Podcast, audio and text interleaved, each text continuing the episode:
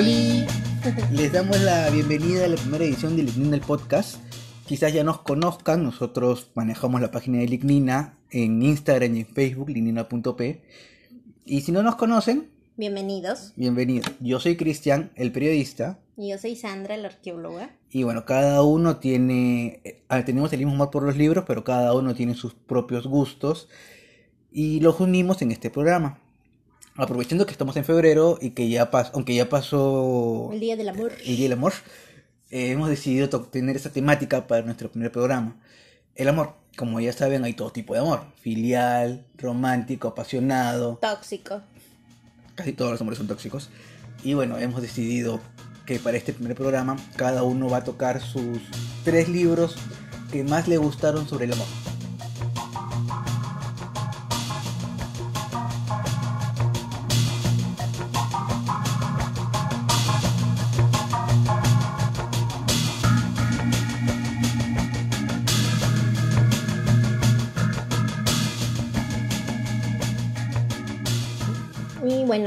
Empezar con eh, una de mis tres elecciones. que En este caso va a ser Seda, de Alessandro Barico. Muy buen libro. Muy buen libro, ambos lo hemos leído. Acá hay, valga la aclaración que creo que estos seis libros Ujú. los hemos leído ambos, salvo excepción me parece uno, Sí. que Cristian no lo ha leído, Sí, sí. pero eh, hemos tratado de complementar un poco los libros para, para dar una vista más global. Yo al menos he tratado de escoger tres libros que ven el amor de una manera atípica, no la típica historia de amor tipo María, que odié, de Jorge Isaacs, lo siento que no son los fans de Jorge Isaacs. Nunca leí. Odié esa, esa- ese libro, no me gustó para nada, lo leí cuando estaba en secundaria. Nunca me gustó esa visión del amor romántico, de que yo te amo, tú me amas y somos felices para siempre. ¿Tipo el notebook? Ajá, algo así, ¿no? Que mueren juntos, agarraditos como nutrias. No me gusta, no es mi tipo de libro. Respeto a quienes les gusta ese tipo de libros, pero yo les voy a ahorita mostrar, junto con Cristian, tres libros que tienen una visión muy particular acerca del amor. En mi caso, como les digo, el primero va a ser Seda, de Alessandro Barico. Eh, este libro lo leí hace un par de años y fue un súper descubrimiento porque nunca había leído absolutamente nada de este autor. Y me sorprendió muchísimo la cómo escribe el autor, la forma en que plasma de manera tan simple pero casi poética eh, el viaje del personaje principal, que su nombre es Hervé Jancourt, no sé si se está pronunciando bien, pero bueno, él es un, eh, ¿cómo se le dice? ¿Comerciante? Es un comerciante que eh, compra huevos de gusano de seda, ¿no? Nunca creí que me importaría la vida de, un, de alguien que compra huevos de seda, pero la historia me atrapó de inicio a fin, ¿no? Él es un comerciante que viaja, que viaja a distintas partes del mundo por estos huevos de, de gusano de seda, pero que eh, surgen problemas debido a que hay una plaga y él tiene que irse a Japón para encontrar nuevos proveedores de estos huevos de seda, ya que el pueblo donde él vive depende de esa producción. O sea, la riqueza de ese pueblo depende de esa producción. Entonces, este, quien inicialmente eh, lo, lo adentra en el mundo de la producción de seda es quien le pide que vaya a Japón. Y es en este lugar donde conoce, y, bueno, valga, valga la aclaración, este personaje es casado, está casado, entre comillas, felizmente, con una mujer llamada Ellen, que es, su, es la esposa devota y fiel, que suspira y vive por este hombre, pero a, a mi parecer, desde el inicio, no lo noto que sea correspondido totalmente. Nunca lo dicen en el libro si es un amor, si es un matrimonio feliz, pero eh, al menos desde la esposa a- al personaje principal, que es Hervé, no, no, no encuentro esa, esa relación. ¿no? Es un matrimonio típico. Creo que sí, ¿no? Donde hay una parte que ama más a la otra, ¿no? Eh, él viaja, viaja a Japón y en este viaje conoce a la esposa de una importante, bueno, la mujer, no sé si es esposa porque tampoco no lo, No. no lo especifica. Es algo muy, muy típico en este libro. Hay cosas que no se dicen. Es muy ambiguo. Es muy ambiguo, exacto. Hay cosas que no se dicen de manera concreta y uno tiene que inferir muchas cosas. Entonces, por lo que se entiende, eh, esta mujer eh, que conoce en Japón, de rasgos occidentales, bien raro esa aclaración que hace, este, es como que la esposa de esta persona importante en Japón, ¿no? Que es quien, quien le da los, los huevos de, la, de los gusanos de seda, ¿no? Y él no se enamora, se... apasiona? Se apasiona por la mujer, le, le resulta una mujer muy misteriosa, comparten gestos cómplices, algunas cosillas por ahí que para otra persona no tienen ningún significado y en realidad nunca cruzan palabra porque la mujer no habla francés y él no habla japonés. Entonces, todo todo este juego de de coquetería, por decirlo así, solo es en base a gestos, miradas, pero muy cargadas. Casi como jugar charada. Casi como jugar charada, ¿no? Pero bueno, entre comillas, él se enamora de esta mujer y recorre tres veces el mundo, porque en ese tiempo Japón estaba considerado no como un país al otro lado del mundo, lo cual también era cierto, ¿no? Porque me imagino cómo se, cómo mm. se viajaba en esa época, era completamente distinta ahora, ¿no? Eh, y recorre tres veces el mundo por ella. Eh, su esposa se da cuenta y en todo esto interín eh, no puedo spoilearles mucho, pero la esposa hace quizás el mayor sacrificio. Es linda esa parte. Esa parte es linda. es triste, pero es linda. Es el mayor sacrificio que hace alguien por amor. Yo no lo haría, yo le daría una patada en el trasero. Eh, pero hace el sacrificio más, más duro, ¿no? Que hace una mujer enamorada. Sí, sí. Eh, y que él no lo sabe hasta después, ¿no? No quiero leerles más porque obviamente si quieren leer el libro, es un libro muy logrado, en verdad se lee en dos horas. Muy bonito. Yo lo leí y me quedé impactada de la prosa de, de Barico. Es espectacular. Me quedo ahorita por leer Navellento, que ya leyó Cristian. Hermoso. Y para mí este es uno de los libros más, más lindos. Se lee súper rápido eh, y me presenta una historia atípica, ¿no? Sobre amor. No, no un amor quizás tan tan apasionado ni nada, pero sí creo que el amor al menos que demuestra la esposa de Hervé, Helen, a, a, este personaje creo que es digno de, de leerse. Sí, sí, sí. A mí me gusta mucho la parte cuando cómo, cómo escribe el trayecto que tiene que hacer ah, cada vez que viaja de Francia, me parece. No sé cómo se llama ese recurso literario en que repites un párrafo una y otra vez para como generar una cadena, una concatenación en toda la narración. Pero a veces cambia de... Sí, cambia de, lugar, ¿no? De ruta. Pero sí le da, le da un feeling a la hora muy, muy lindo. Sí, sí. Bueno, mi primer libro es de Agatha Christie y es La Noche Eterna. la primera vez que leí este libro me quedé impactado, porque a mí me gusta mucho la, las obras de Agatha Christie, he leído no sé cuántas. Somos fans. Somos fans, pero Noche Eterna tiene algo que es diferente a las demás.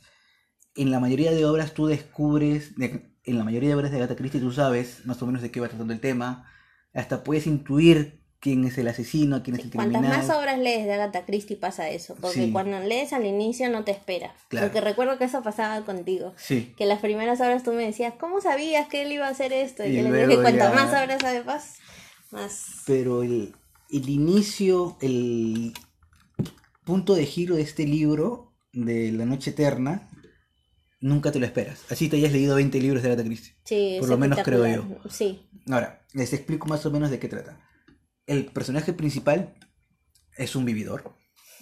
Es un sujeto vividor, así de frente. Un crápula. Un crápula.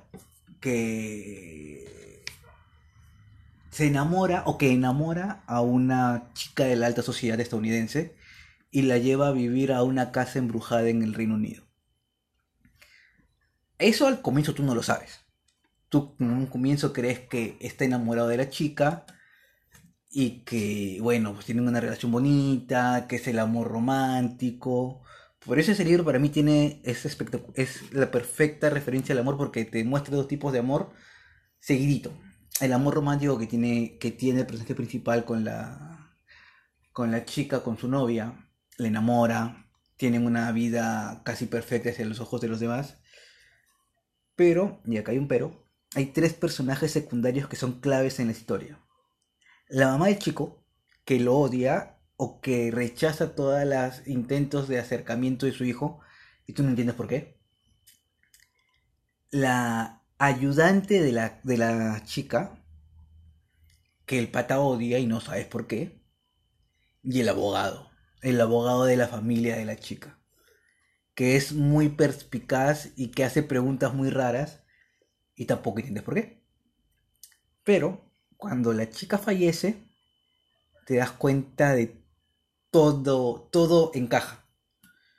La chica fallece casi al final del libro, pero ahí te das cuenta que todo lo que el personaje principal hizo tenía una razón que también era el amor.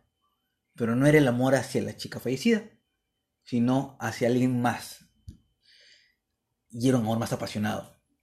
Y es ese amor apasionado el que lo lleva a realizar una un asesinato. La lleva a realizar un asesinato porque de una u otra forma se enamoró de la de su primera esposa. Y cuando tú lo lees el libro y tú vas leyendo, porque el libro es escrito en primera persona, vas leyendo la desesperación del personaje principal, cómo está tan desesperado y cómo se empieza a arrepentir de todo mientras va cometiendo el asesinato, te da una muestra de amor tóxico Al mango. al mango espectacular. Traten de encontrar Noche Eterna, que es un muy buen libro. Y ahí me gusta mucho el, el texto que tiene al comienzo del libro, que es un libro, que es un fragmento de William Blake, que dice todas las noches, todas las mañanas, alguien nace rumbo a la miseria. Todas las, no- todas las mañanas, todas las noches, alguien nace para el dulce gozo, mientras otros se hunden en la noche eterna. Espectacular. Espectacular. Siempre me ha gustado esa frase. La primera vez que la leí también como que me quedé así impactada. Impacta.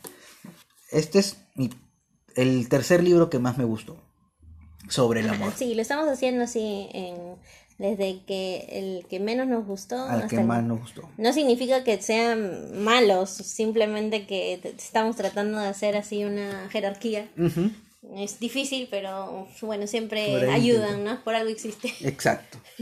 Bueno, el segundo libro que yo he escogido, me fue muy difícil escoger el lugar en que presentarlo, pero definitivamente el último libro que voy a mencionar es mi libro favorito de todos los tiempos.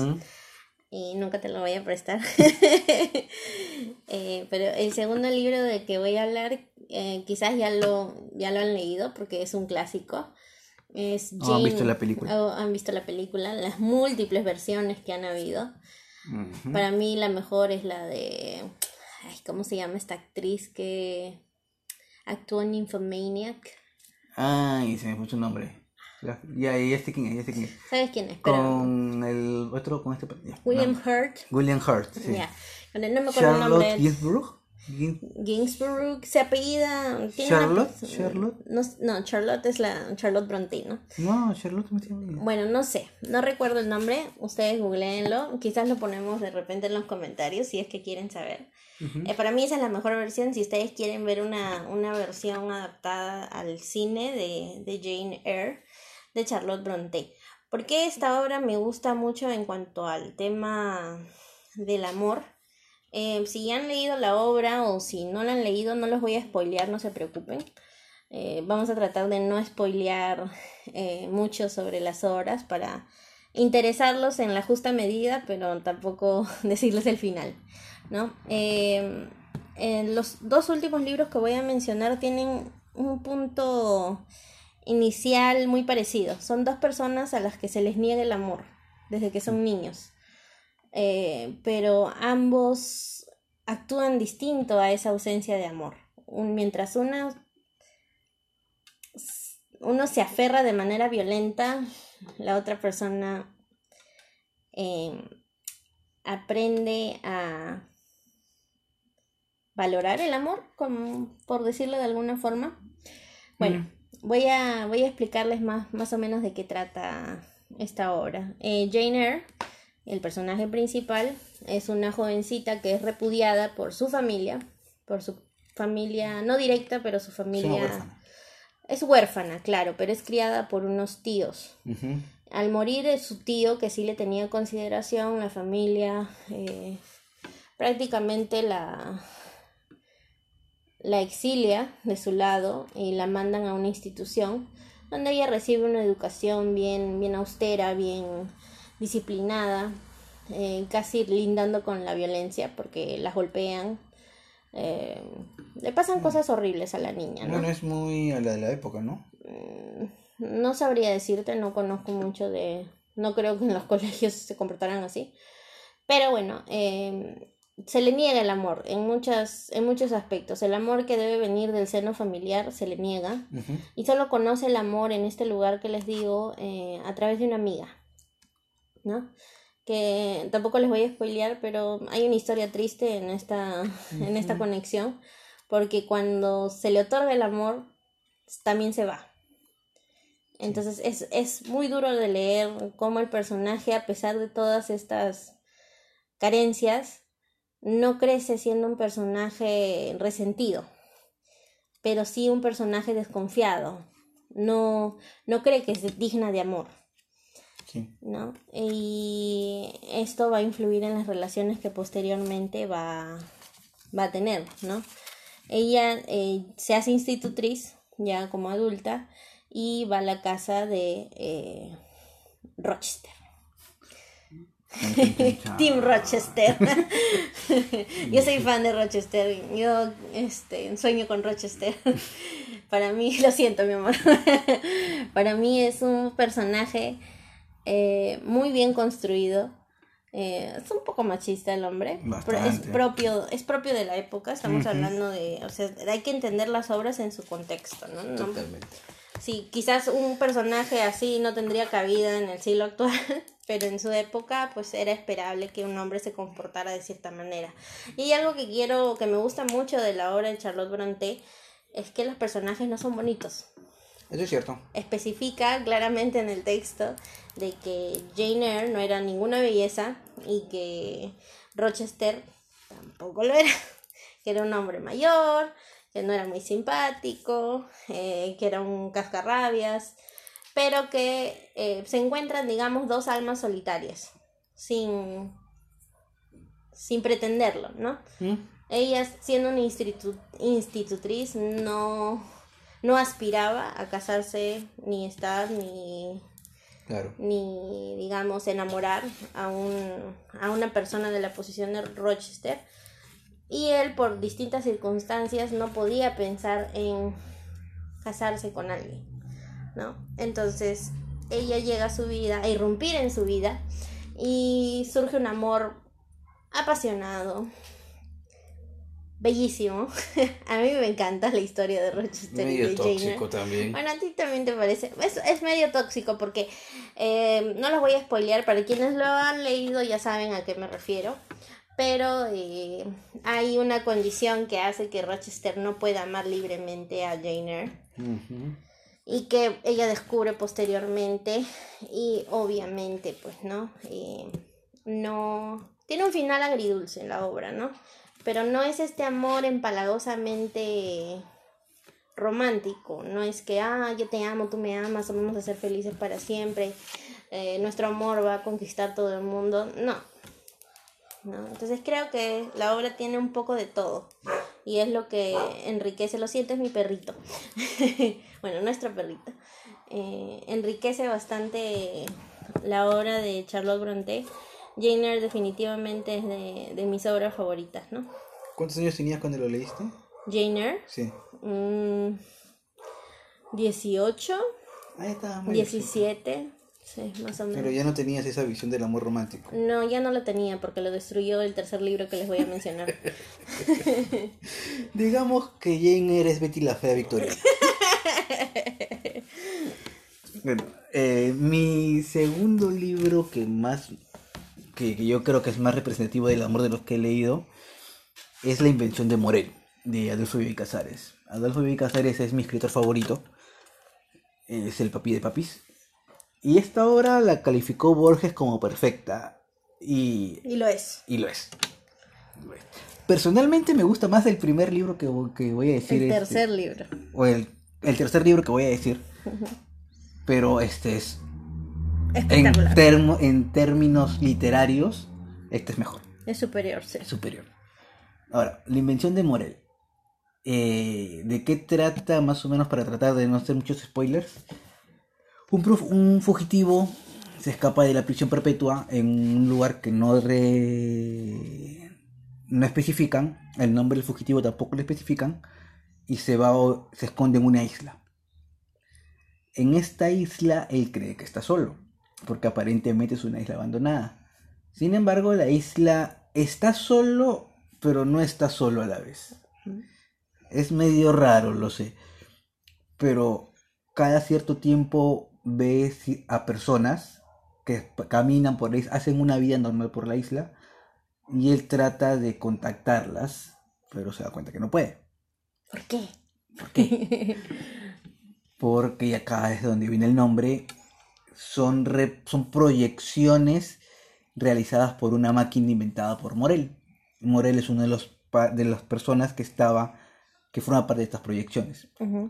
El personaje principal se enamora de las proyecciones Justin. de Faustín. Faustín, ay, perdón. No sé por qué me acordé de El Marqués de Sade. No, Faustín. Se enamora de las proyecciones, se enamora antes de saber que eran proyecciones, es decir, que no estaban ahí realmente, y se obsesiona después. Y es ahí donde yo hablo de una muestra de amor que ya es linda o que ya es una obsesión. ¿Por qué? Porque aún sabiendo de que no está ahí presente, de que probablemente pudo haber sido grabado hace 10, 20, 30 o 40 años atrás, él sigue enamorado de esa, de esa proyección. Y su grado de locura llega a tal punto que hace todo lo posible para que otras personas que puedan llegar ahí crean que él realmente estuvo junto con la proyección en ese tiempo.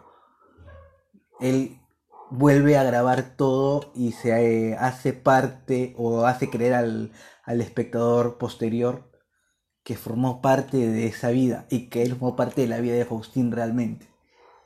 Mm, Eso es una muestra de amor y de obsesión que no voy a encontrar en ningún otro libro. Es Por favor. Sí. Es un muy, muy, muy buen libro. Sí.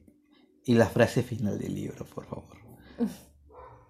Para mí no hay mejor frase de un libro que esa. Esa frase final, que no la voy a decir, es condensa todo el amor que hay en el libro. El- Es una frase que te condensa amor, desesperación, resignación y súplica.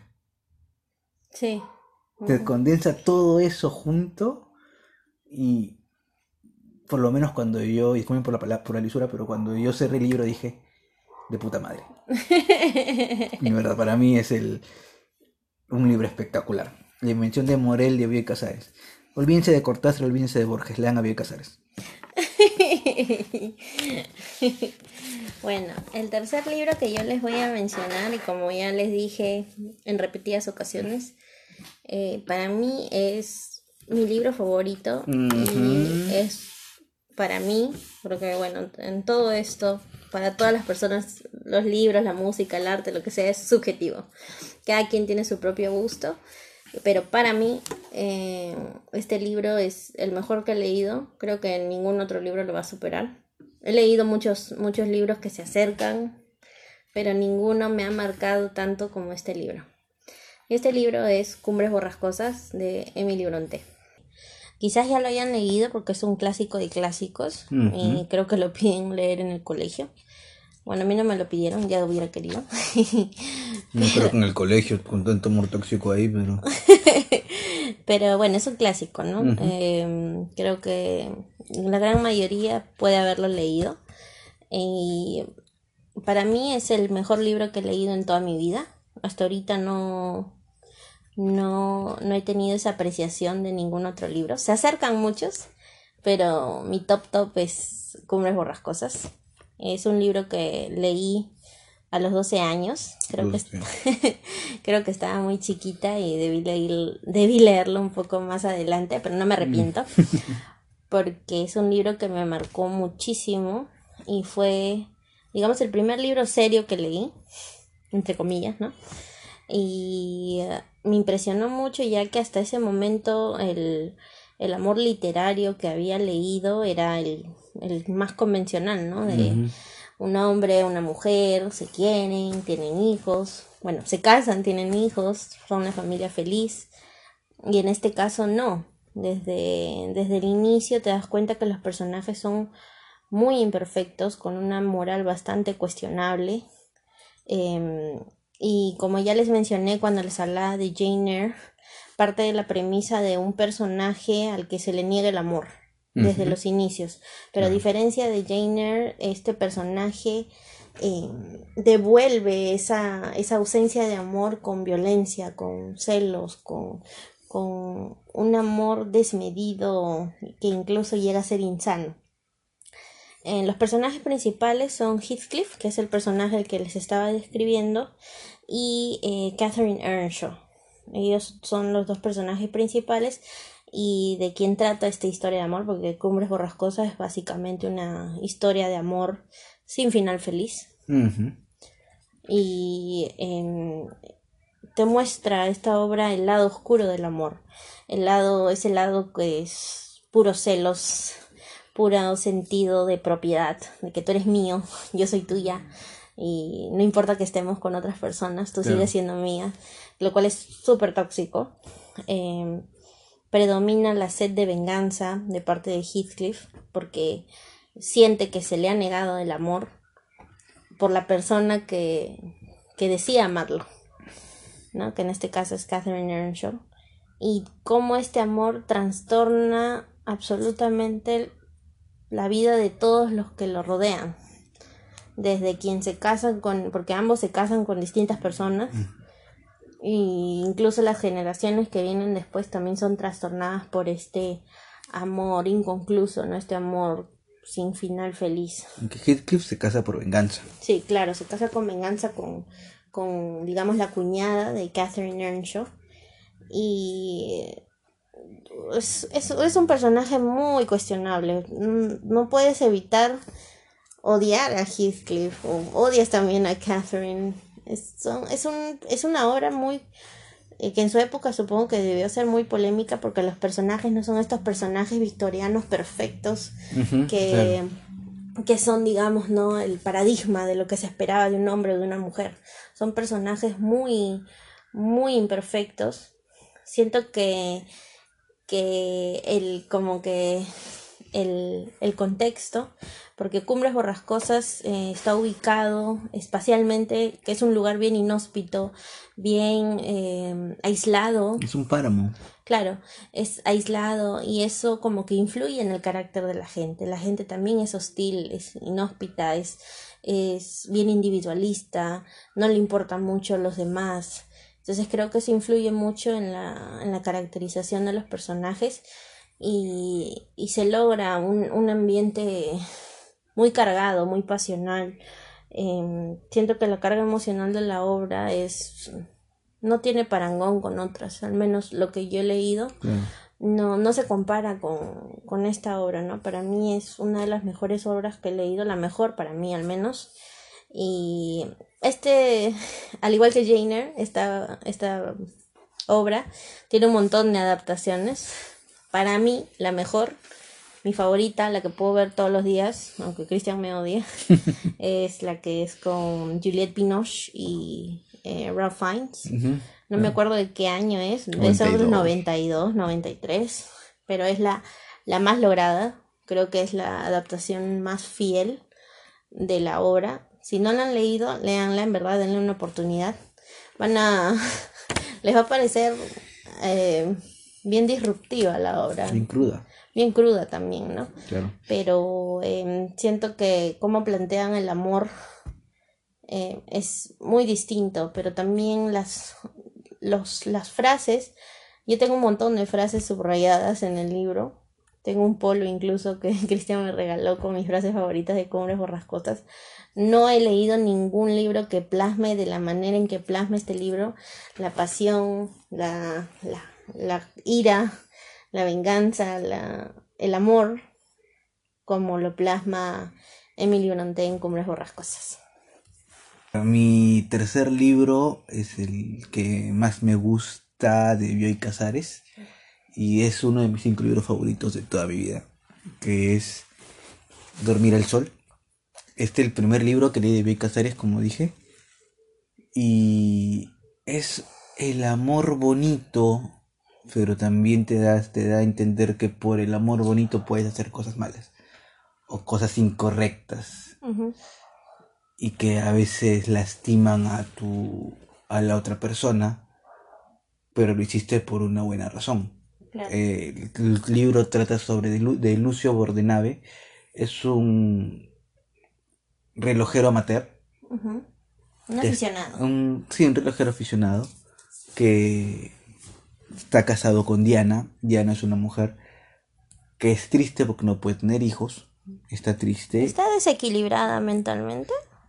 Estuvo un tiempo en el psiquiátrico, pero no se, no se, establece se está, completamente, desequilibrada.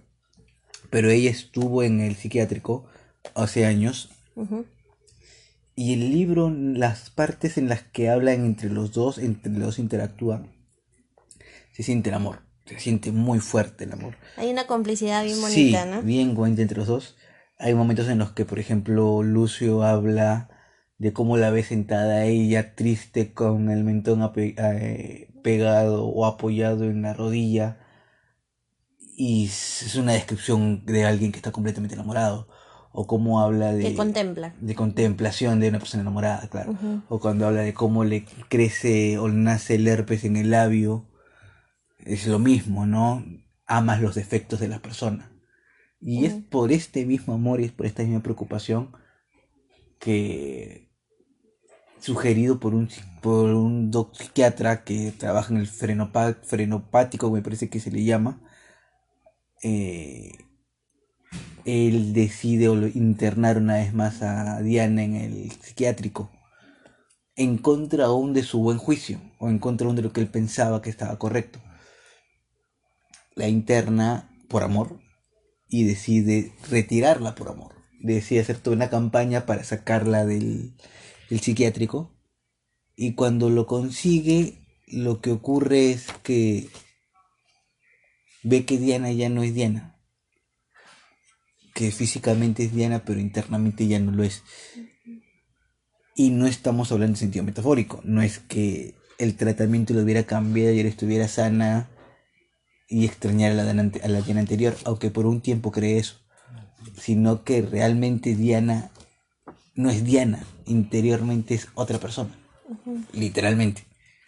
Lo dejo ahí para que no, no, spoilear. no spoilear más, pero las reacciones que ocurren, las actitudes, las acciones, todo lo que hace Lucio Bordenave es por amor a Diana.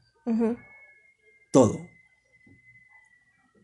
Y, y eso también lo lleva al final, al final de la historia, ¿no? Es una historia corta, pero muy bien escrita. Y para mí hacer esa sea una de las cosas que yo considero es las más difíciles. Escribe simple. Mm, sí, es cierto. Usa la palabra que tiene que utilizar, no usa un adjetivo rimbombante o un sinónimo rimbombante, no ah, usa no es muy grandilocuente para escribir. Como Borges. Como Borges. Pero quizás Borges lo que tenía era que él sabía exactamente la palabra. Lo claro, que lo que para, para los demás es rimbombante, quizás para él era parte de su vocabulario regular. Exacto. En cambio, Bioy Casares es más mundano, si lo quieres llamar así. Mm. Pero para mí es Borges, Bioy Casares, Cortázar, en ese orden. Ya lo dije antes. Así que bueno, creo que hemos elegido seis libros que hablan de diferentes tipos de amor, ¿cierto? Sí, es cierto, sí. Y estos libros no se centran necesariamente en el amor. Eh, Dormir al Sol es un libro de una lucha contra el psiquiátrico, de ir hacia el psiquiátrico, eh, la invención de Morel, el proceso de locura de una persona que está abandonada en una isla y que ve unas presencias y que, bueno, se enamora, pero no es lo principal.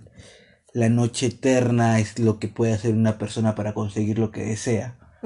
La ambición, más que el la amor. ambición, exacto. No es, no es que el amor mueva todo eso, pero forma parte in- Es esencial. de esencial, claro. Y bueno, El amor es motor de muchas cosas, ¿no? De cosas buenas, de cosas malas. Y creo que en estos seis libros em, el amor es algo central, pero no es lo único que, que toca el libro, ¿no? Y creo que esa es la clave de un buen libro, que llega a tocar muchos temas sin, sin digamos, sin ser redundante en uno, ¿no? Que es cuando un libro se torna cansino, ¿no? En el caso, por ejemplo, de los libros que yo mencioné, eh, Seda, por ejemplo, de Barico, eh, ahonda mucho en los viajes que realiza Hervé Jancourt. Si bien es cierto, o sea, la historia con, con esta mujer misteriosa oriental, de rasgos occidentales, eh, mm, sí lleva mucho de la obra. No, no es los, no es lo único que, su- que sucede, ¿no? o lo único que, que, que te interesa, ¿no? Hay otras cosas detrás. Eh, después con Jane Eyre. Jane Eyre, yo creo que en su época, cuando se publicó, debió ser un personaje muy polémico, Claro, ¿no? Porque es un personaje que rompe con el paradigma de la época. Una mujer que es- solo valía en cuanto era escogida por un hombre o era prometida con un hombre no tenía profesión, en cambio Jane Eyre es institutriz, eh, se vale por sí misma, es independiente y creo que eh, más allá del amor también subraya mucho el individualismo de Jane Eyre, ¿no? Cómo se forja a sí misma y cómo su valor no, no está intrínsecamente relacionado con que la ame alguien, sino que ella vale por sí misma. Claro. En esa época eso debió ser bien chocante, Bien ¿no? chocante, claro. De, de leer. Y es una de las cosas que más me gusta de esta obra, ¿no? Por más que Christian diga que es Betty la fea victoriana, eh, sí creo que el personaje de Jane Eyre es muy, muy interesante de analizar. En cuanto a Cubres Borrascosas, pues ese libro debió ser, pero una, una cachetada. No creo que en la época haya gustado mucho. Por lo que he leído de, de historia sobre este libro, en la época la gente no lo entendió, no le gustaba mucho.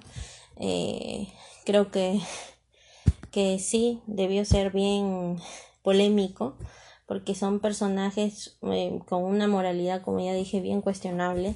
Heathcliff y Catherine, ambos siendo casados, eh, seguían en amores, se veían, se besaban, se claro. amaban, se clamaban el, el amor que sentían el uno por el otro. eh, y no les importaba nada más allá de sus narices, o sea, solo les importaba lo que ellos sentían. Y eso es cuestionable, ¿no? En una época donde importaba mucho lo que los demás pensaran de ti.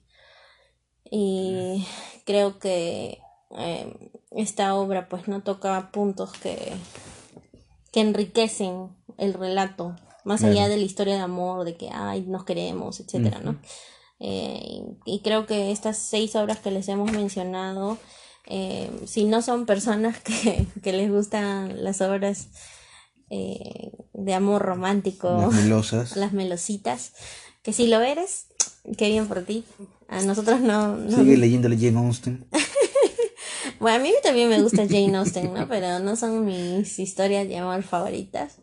Pero creo que en estas no vas a encontrar un amor empalagoso. O sea, si no te gusta ese tipo de literatura, lee este, léete estos libros. Creo que les van a gustar. Y bueno, eso es todo por el primer podcast que hemos hecho. Sí. Muchas gracias por acompañarnos. Disculpen todos los eh, este, mm, es nuestro primer podcast, así que Prometemos mejorar. prometemos mejorar. No estamos haciendo esto con nuestros perros acá al costado. Así que si escuchan bullites eso. Y nos vemos en el siguiente programa. Chao. Chao.